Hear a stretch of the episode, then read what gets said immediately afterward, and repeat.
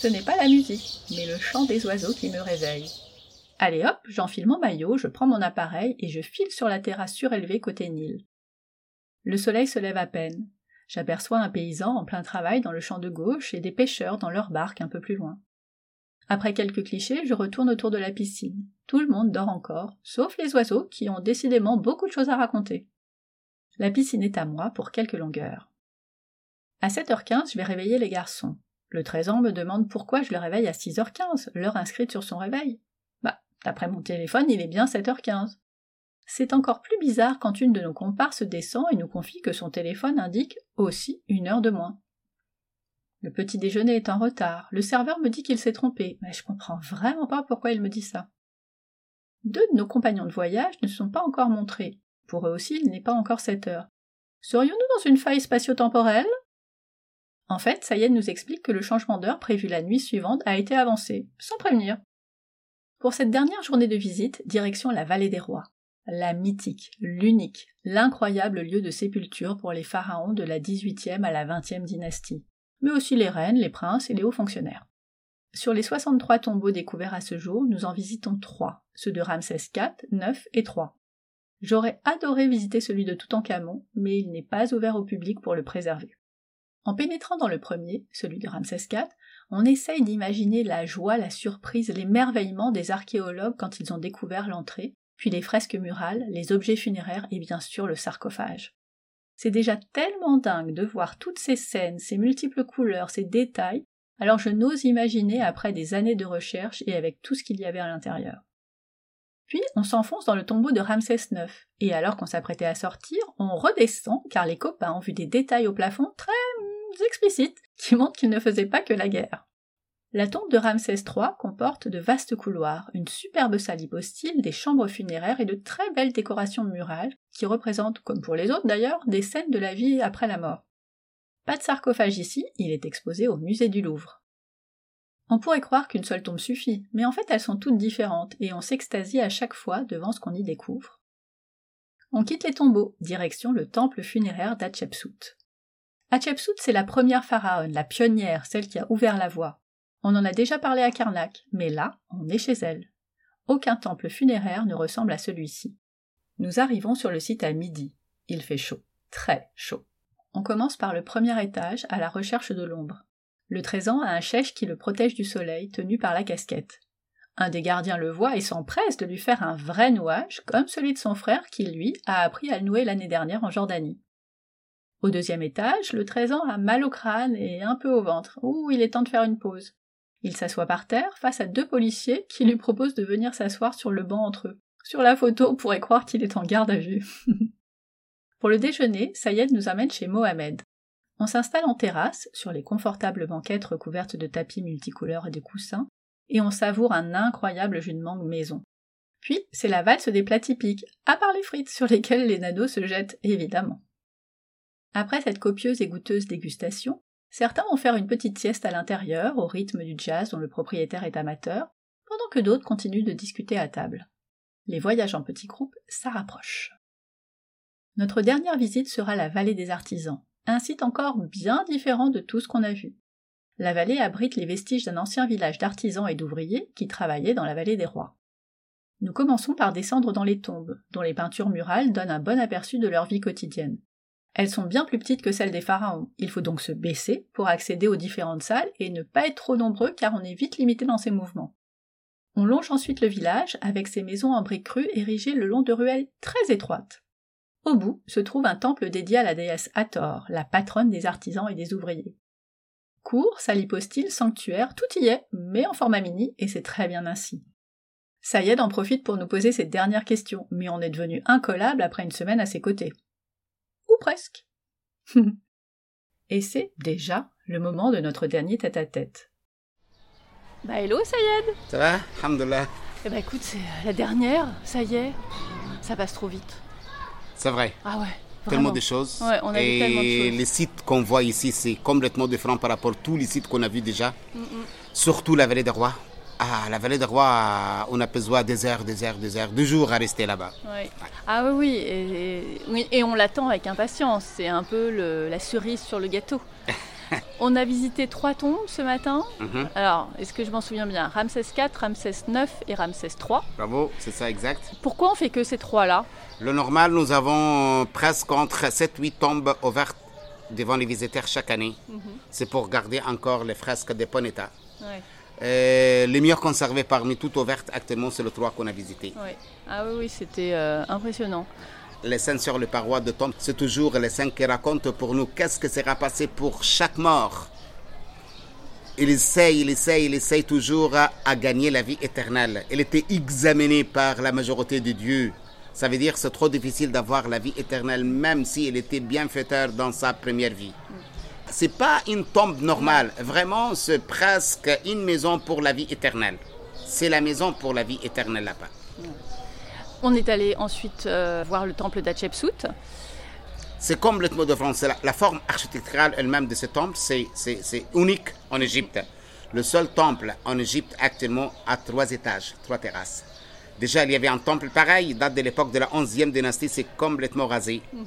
Mais le reste, pour nous, seulement un seul temple à trois étages, c'est le temple d'Hatshepsut. L'ensemble du site aussi. C'est un temple creusé dans la montagne à trois terrasses. De loin, c'est vraiment chouette. Et tu nous as dit les deux étages supérieurs ont été restaurés par les Polonais. Exact, exact, parce qu'elle était complètement rasée à l'époque de Pharaon. Le successeur de, de la reine Hatshepsut, toute nous histoire, mhm. elle a fait toujours la vengeance contre les travaux de sa tante, parce que elle, elle a usurpé son trône. C'est pour cela donc qu'elle a, a, rasé tout, elle a martelé les scènes d'Hatshepsut, le cartouche d'Hatshepsut. En plus, elle a, elle a cassé complètement un obélisque dans le temple de Karnak et plus tard, dans son temple funéraire, pour ne pas être un Osiris, il a rasé tout. Oui, d'ailleurs, on en avait parlé quand euh, on était à Karnak. Ah, ah, c'est étonnant que ce soit les Polonais qui, euh, aient restauré. On ne sait pas jusqu'à maintenant. À l'époque de Nasser, c'est les Polonais qui travaillaient pour 25 euh, ans pour refaire le temple tout entier. Mm. Malgré il y avait les Français, ils restent tout le temps ici à cette époque-là. Mm-hmm. Et nous avons les archéologues français qui travaillent partout dans tous les sites à l'ouest de Luxor, mais pourquoi le polonais, on ne sait pas. Oui, c'est très étonnant. Il y a une autre chose qui est étonnante, c'est que c'est le seul temple de femmes pharaons qu'on ait vu. Exact. On sait que c'est la première, on n'a jamais parlé des autres. Euh, Elles sont où les autres Parce que les autres ne sont pas restés très longtemps au pouvoir. Mhm. Il y avait Tawissart, 19e dynastie. On raconte également que Nefertiti il a resté au pouvoir à Tal al-Amarna après la mort de son mari Akhenaton pour euh, peu de temps. Mhm. Le plus connu parmi les femmes qui montaient au pouvoir, c'est Hatshepsut et aussi ce Cléopâtre VII. Oui. Hatshepsut parce que c'est la première femme pharaon et Cléopâtre VII parce que c'est avec elle, avec elle c'est fini complètement l'histoire euh, de l'Égypte ancienne. C'est la dernière de l'époque de Ptolémée. Et c'est cette Cléopâtre-là que nous, on connaît un peu plus C'est la septième de nom. D'accord. C'est ça. C'est le plus connu parmi toutes les femmes qui montaient au pouvoir. Même dans, dans notre histoire moderne, il y avait des femmes montées au pouvoir comme Shajarat al par exemple, euh, après l'époque de frère de Saladin. Ok. Est-ce que tu sais pourquoi c'est Cléopâtre qui a eu autant de succès entre guillemets parce qu'on ne parle que d'elle en fait. Euh, Hatshepsut, on, en entend parler à l'école, mhm. vaguement. Mhm. Quand tu viens en Égypte, évidemment, tu vois son temple. Mais celle qu'on connaît le plus, la plus représentative, c'est Cléopâtre. Parce que tout d'abord, elle était euh, avec, avec elle, c'est fini les travaux dans le temple. Mhm. Et peut-être également, peut-être parce que donc elles ont fait deux films euh, d'histoire. Euh, oui, c'est ça, c'est ce que je me suis dit. Il y en a un qui a fait un film et puis après, du coup, euh, ils ont enchaîné. Grâce à ça, donc c'est une parmi les reines les plus connues dans, dans, dans notre histoire. Ok. On est ensuite allé déjeuner dans un restaurant hyper agréable, juste à côté du dernier site qu'on a visité, un site qui avait rien à voir avec les autres. Donc normalement, il faut terminer euh, nos voyages par un site euh, bleu beau quand même comme la vallée des artisans, que j'adore vraiment. Déjà, il n'y a personne. Ah oui, ah oui, ah oui. Tout d'abord, c'est un trop petit site, euh, ce, le village des artisans égyptiens où se trouvent les vestiges des maisons des ouvriers égyptiens mhm. qui travaillaient déjà à l'époque des pharaons pour décorer le tombeau, le temple funéraire, le temple solaire, tout ça. Et à côté de leur tombe, on a découvert jusqu'à maintenant 53 tombes se trouvent dans le site. Mais heureusement, ce site n'existait pas sur la carte de visite de toutes les agences. C'est pour cela que quelquefois la visite c'est privé pour nous. Hein. Le site complètement c'est privé pour nous. bah, ça l'a été quasiment tout le temps. Il y a un groupe qui est arrivé en même temps que nous, mais pourquoi? On ne sait pas trop. Mais ils sont restés 10 minutes, ils ont fait ça euh, de façon éclair. Quelle drôle d'idée. Ils ont visité, je crois que deux tombes par rapport à nous, on en a fait trois, et les trois valaient le coup. Et surtout, après, on a vu ce, petit temple, euh, comme un petit temple caché, après avoir vu euh, le, village des artisans, enfin les fondations en tout cas de ce qu'était leur village. C'était quoi ce petit temple? Normalement, tout d'abord, j'ai jamais critiqué mes, mes collègues de, guides. Eh bien, c'est l'occasion. Mais ouais, c'est l'occasion. Euh, je suis honte vraiment d'avoir des guides qui ramènent leurs clients pour euh, un site unique en bah Égypte pour quelques minutes seulement. Quand elles ont donné l'explication, quand elles ont donné un temps pour les photos, quand elles ont fait la visite comme il faut. Mm, mm. Le normal, moi, j'habitué à faire trois tombeaux, pas deux. C'est le trois ouvert là-bas et un petit temple comme on a vu, donc il ne faut pas rater. Hein. Bah oui. vous, avez vu, hein Ah mais oui, c'était euh, c'était vraiment, c'était tout mignon en plus, c'était petit et, euh, et, puis hyper bien conservé aussi, avec beaucoup de couleurs, beaucoup mais de grâce, grâce ce petit temple, grâce ce petit temple, le site il s'appelle, il a pris le nom de ce petit temple. Le site il s'appelle maintenant Der el Medina mhm. parce que le temple là-bas, le petit temple grec, il était habité par les Coptes il était habité par les Coptes, c'est pour cela utilisé comme monastère copte. Mm. Der, ça veut dire monastère. Ville, c'est le village des artisans. Mm Der el Medina. Donc il faut le voir quand même. Bah ouais, carrément. Ça fait le quoi Oui, et puis c'est de finir par un temple où il n'y a personne, franchement, euh, c'est hyper agréable. Il fait moins chaud en plus. Ça, il y a de l'air, heureusement. il, y a beaucoup, il y a eu beaucoup d'air aujourd'hui. Et là, pour la Vallée des Rois, c'était plutôt sympa. Euh, et c'était l'occasion de faire tes derniers quiz euh, et interro. On a plutôt intérêt à répondre. Hein. Ça, Mais ça va, on s'est pas trop mal débrouillé à tous. On finit par, par avoir repéré deux, trois trucs quand même. Bah D'ailleurs, comment tu nous as trouvé cette semaine? Est-ce qu'on était attentif Vraiment oui, vraiment oui. je trouve la réponse de toutes les questions que j'ai posées. Mmh. Et vous étiez vraiment un groupe très sympa. Respectez bien les horaires de départ, respectez bien les guides, écoutez bien l'explication, euh, respectez bien les gens, les traditions des bah gens. Oui. Non, mais c'est euh, la base euh, d'être à l'heure, d'écouter, sinon tu viens pas en Égypte, ça n'a pas de sens. Mais, mais le reste de peuple, d'autres nationalités, ils font pas comme ça. Ah oui. C'est vrai. Bon. Bah, Je suis content d'être un guide francophone, hmm. à travailler avec le français. Quelquefois aussi, je trouve les Belges sont trop gentils et les Suisses aussi. Parce qu'avec le même groupe de Français, il y a peu de Belges, de Suisses qui viennent. Bah, nous, on était mixtes puisqu'on avait deux Belges avec nous. Donc, euh, c'était parfait. Vraiment, euh, tout le temps, je suis content de travailler. Euh, j'adore mon métier, surtout quand je travaille avec des gens qui respectent notre histoire, notre religion, notre tradition, tout ça. Moi, j'ai posé une question maintenant. Oula. Comment vous trouvez le voyage? Comment vous trouvez le guide? Le voyage est extraordinaire. C'est difficile physiquement, pas, pas parce qu'on marche beaucoup, mais la chaleur et parce qu'on visite beaucoup de choses, on se lève tôt le matin. Euh, c'est un voyage qui se mérite pour moi. Mhm. Mais voilà, on, enfin, on vient pas en Égypte pour aller à la piscine euh, l'après-midi, on vient en Égypte pour en, savoir davantage.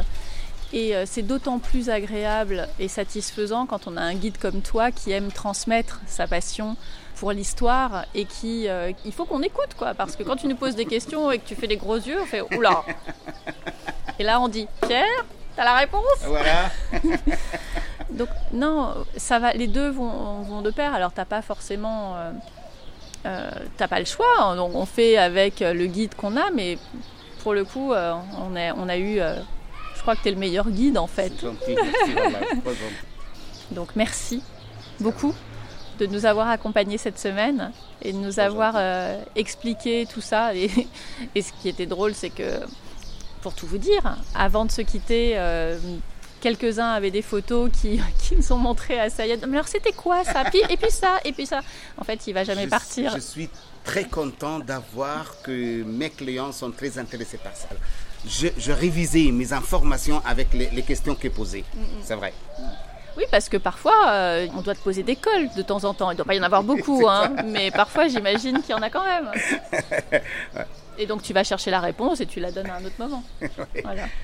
J'ai vraiment, je suis de, de travailler avec vous. J'ai passé une semaine malgré la chaleur très agréable. J'étais comme dans un voyage. Merci à vous, Allah. Merci à vous. Merci beaucoup, Sayed. Alors qu'on pensait le mariage terminé, voilà que la musique reprend. Enfin, c'est plus une répétition de mots très fort que de la musique, bien plus pénible. Ça s'annonce compliqué pour cette nuit si cela ne change pas. Après le plouf dans la piscine, retour sur le rooftop pour le coucher du soleil. Nous aurions pu dîner dehors, on a plutôt envie de rester là, entre nous. Même si on sait que ce n'est qu'une pause, la musique n'a pas encore repris, donc on en profite. Elle recommence vers 22 heures, juste avant qu'on aille se coucher. Heureusement, cette fois, cela n'empêchera personne de dormir.